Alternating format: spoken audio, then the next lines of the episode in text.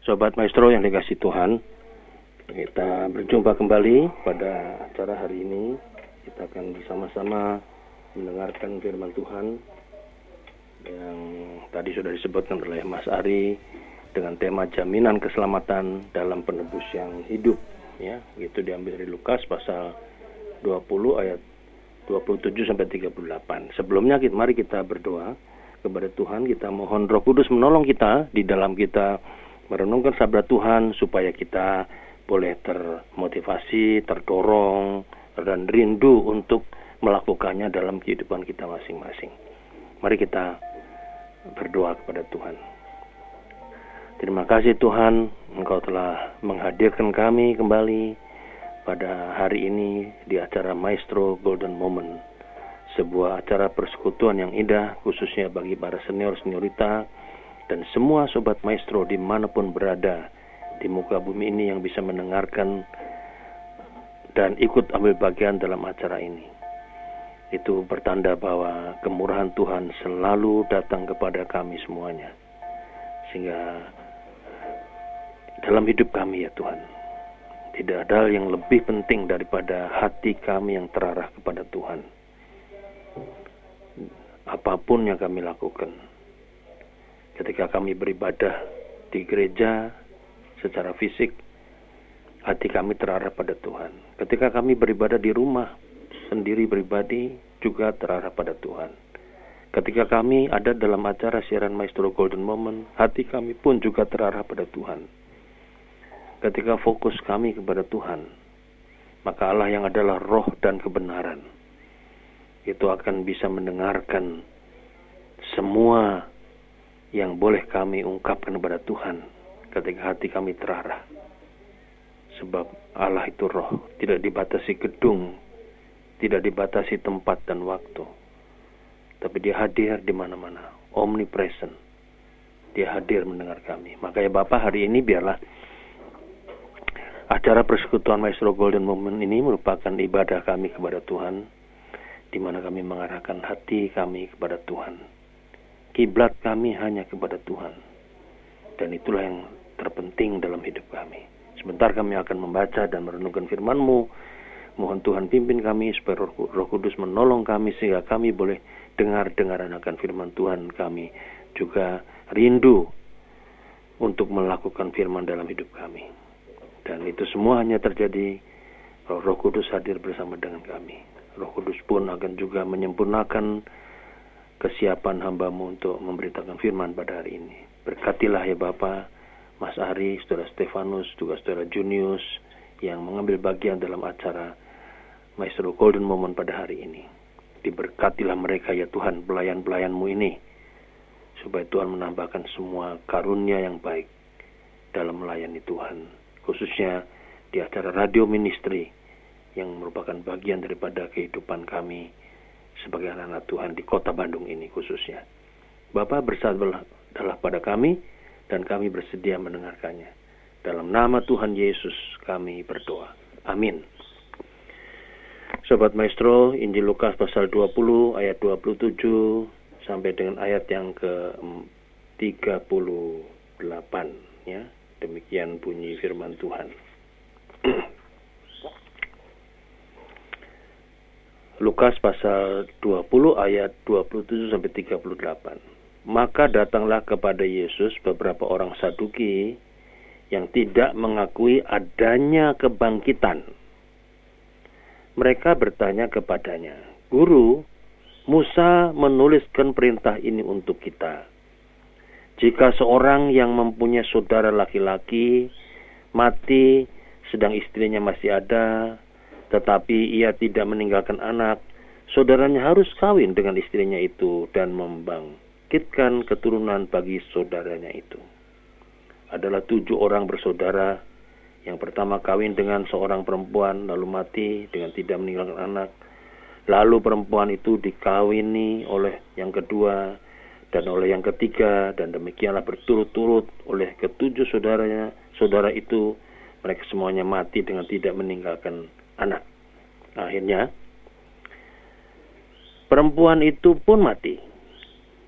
Bagaimana sekarang dengan perempuan itu? Siapakah di antara orang-orang yang menjadi suaminya pada hari kebangkitan? Sebab ketujuhnya telah beristrikan dia.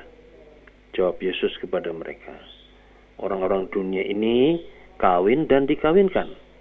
Tetapi mereka yang dianggap layak untuk mendapat bagian dalam dunia yang lain itu dan dalam kebangkitan dari antara orang mati tidak kawin dan tidak dikawinkan sebab mereka tidak dapat mati lagi. Mereka sama seperti malaikat-malaikat dan mereka adalah anak-anak Allah karena mereka telah dibangkitkan. Tentang bangkitnya orang-orang imati, Musa telah memberitahukannya dalam Nats tentang semak duri, di mana Tuhan disebutkan Allah Abraham, Allah Ishak dan Allah Yakub. Ia bukan Allah orang mati, melainkan Allah orang hidup sebab di hadapan dia semua orang hidup. Mendengar itu beberapa ahli Taurat berkata, "Guru, jawabmu itu tepat sekali." Sebab mereka tidak berani lagi menanyakan apa-apa kepada Yesus. Ya. Nah, khususnya kita melakukan melakukan melihat perenungan kita pada ayat 38. Dia bukan Allah orang mati, melainkan Allah orang hidup. Ya. Nah, saudara-saudara, tema kita adalah jaminan keselamatan dalam penebus yang hidup.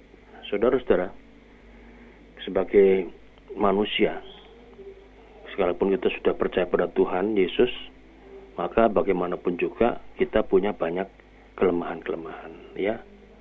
Nobody perfect. Tidak ada seorang pun yang perfect. Ya. Tidak ada kita punya kelemahan. Ya, ada orang yang lebih di satu sisi, dia lemah di bidang lain. Ya. Dan tidak ada satu orang pun yang sama, sebangun dalam kelemahan atau kelebihan itu. Tapi saudara-saudara yang menarik adalah bahwa kalau kita membaca Alkitab, maka bagaimanapun kelemahan-kelemahan kita, itu tidak akan membatalkan firman dan janji-janji Tuhan kepada manusia sebagai ciptaannya. Ya. Maka bila kita ingin menghayati jaminan keselamatan seperti tema di atas, saya coba menggambarkan begini. Dengan proses keselamatan yang diberikan kepada umat Tuhan pada waktu Tuhan pada malam gelap dan mengerikan di Mesir, mau membawa umatnya keluar dari perbudakan Mesir, ya.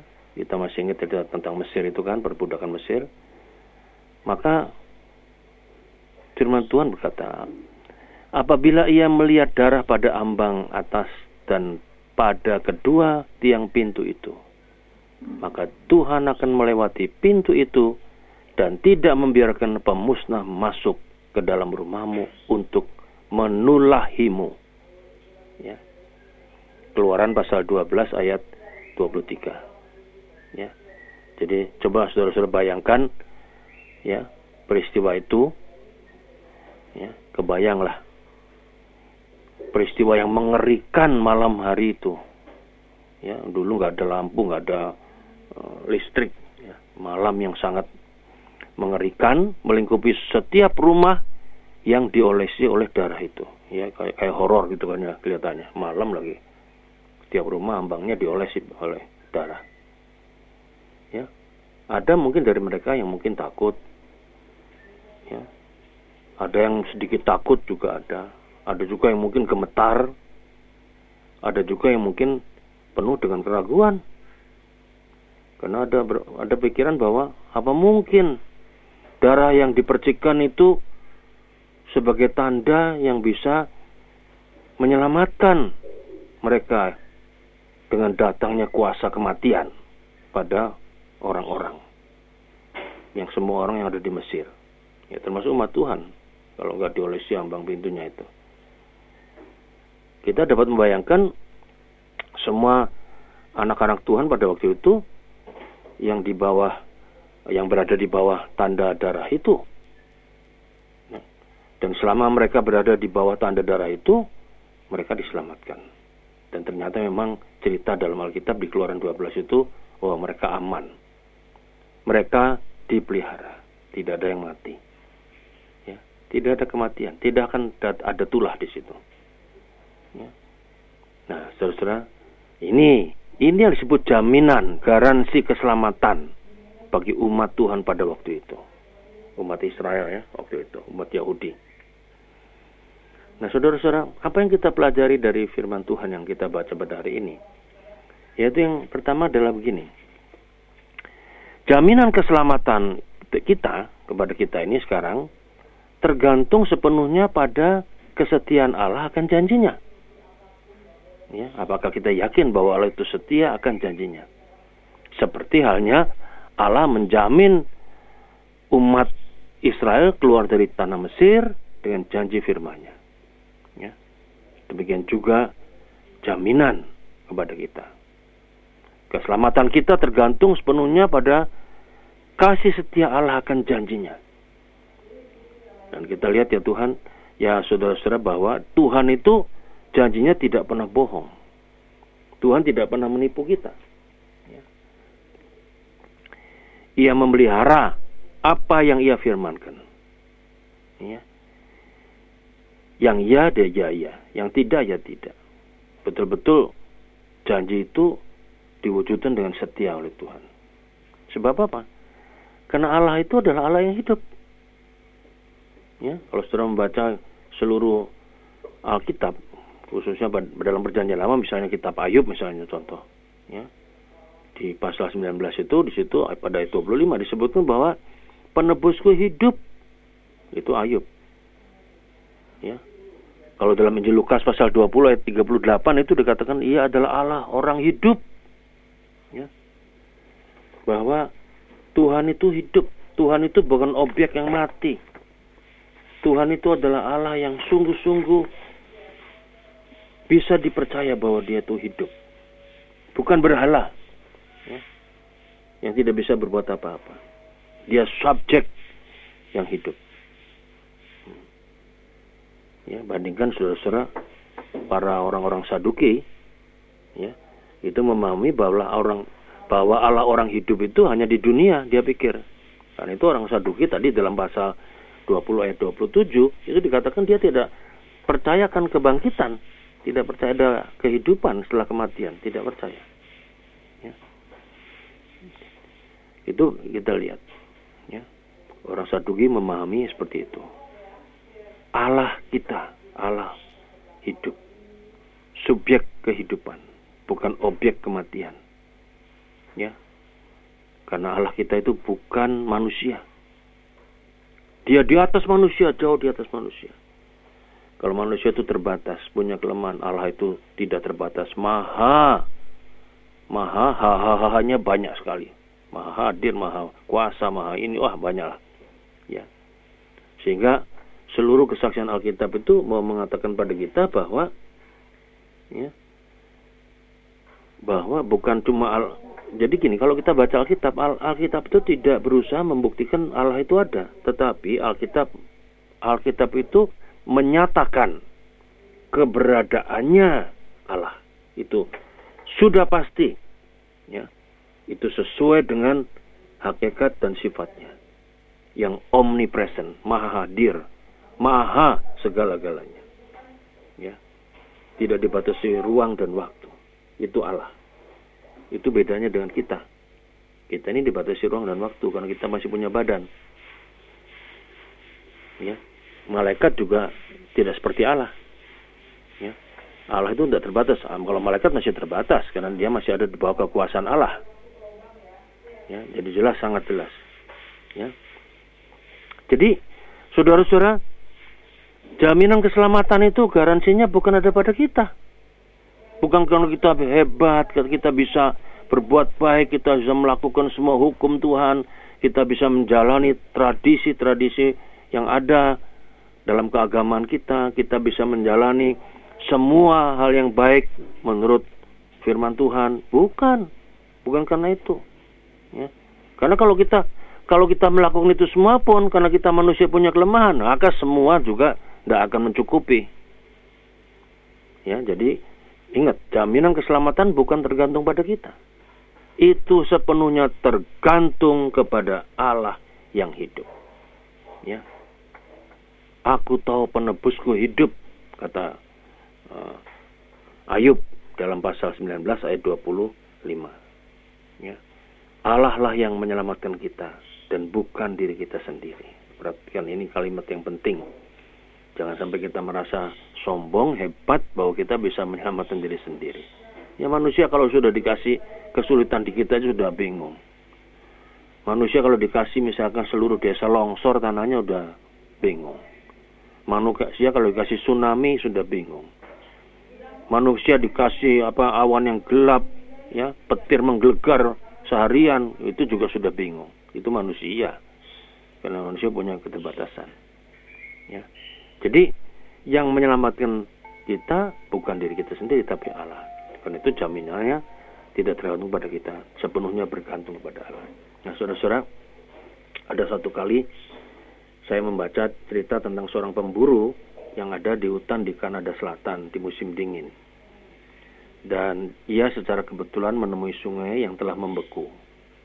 Namun, sebagai orang baru atau pendatang baru di situ, pemburu itu, ia tidak memiliki gagasan seberapa dalam es di situ. Apakah itu dapat menahannya supaya ia tidak terjeblos ke dalam apa namanya danau es itu? Atau dia keje, malah kejeblos ya? Ya tidak bisa membayangkan itu. Sebab ketika menyeberangi sungai ini sang pemburu dengan hati-hati merangkak dia ya, ya. Es yang sudah membeku atasnya kan. Merangkak hati-hati menyeberangi sungai yang beku tadi. Dan ketika ia sampai di tengah-tengah bekuan sungai itu ia mendengar suatu suara gemuruh dari atas gunung. Dan ia melihat ke arah datangnya suara itu. Ya. Dan suara itu adalah suatu gerbong kereta yang penuh dengan batangan kayu berat. Dan gerbong kereta itu terus meluncur turun dari lereng bukit itu dan menyeberangi sungai yang membeku itu dan berhasil melewati sungai itu. Dan pemburu saudara yang ragu-ragu rangkak tadi melihat kereta itu dengan beban yang berat bisa berhasil melewati sungai itu, nah, dia kemudian jadi tidak ragu-ragu lagi. Ya.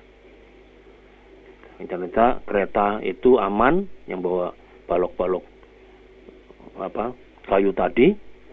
Pemburu yang tadinya takut-takut dan ragu-ragu menyeberangi sungai dengan merangkak dan sopir yang mengendarai kereta gerbong yang penuh dengan muatan kayu berat itu keduanya sama-sama selamat sungai yang telah membeku itu jaminan bagi kereta ya yang tadi membawa kayu muatan kayu berat dan juga bagi pemburu yang takut.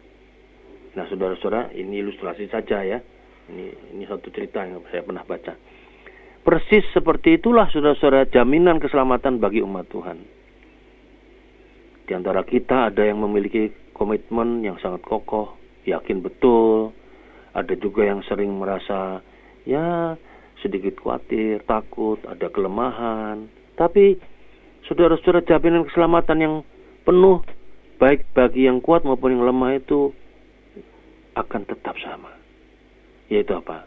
Kita semua mengalami keselamatan. Kita semua tetap aman. Karena firman dan janji Tuhan. Dan bukan karena diri kita sendiri. Kita diselamatkan. Ya, itu sebabnya kenapa di dalam Alkitab juga iman itu adalah anugerah, bukan karena kekuatan kita.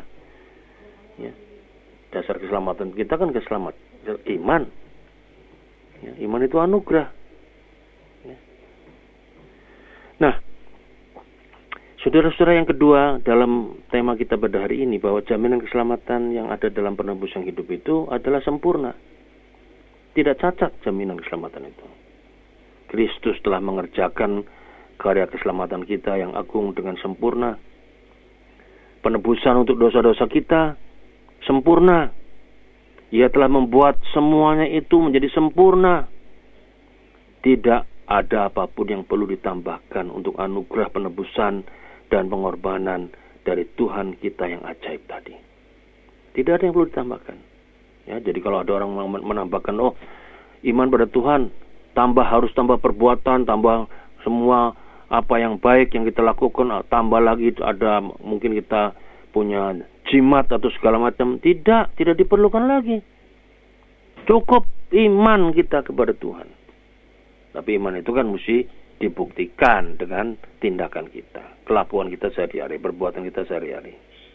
Nah, saudara-saudara, di Dresden itu Jerman Timur, Timur ada lukisan Sistine Madonna kayak Rafael. Salah satu lukisan yang paling indah di muka bumi ini.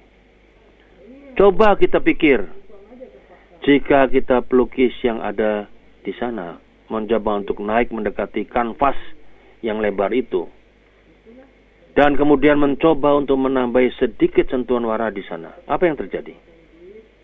Apakah lukisan itu makin sempurna?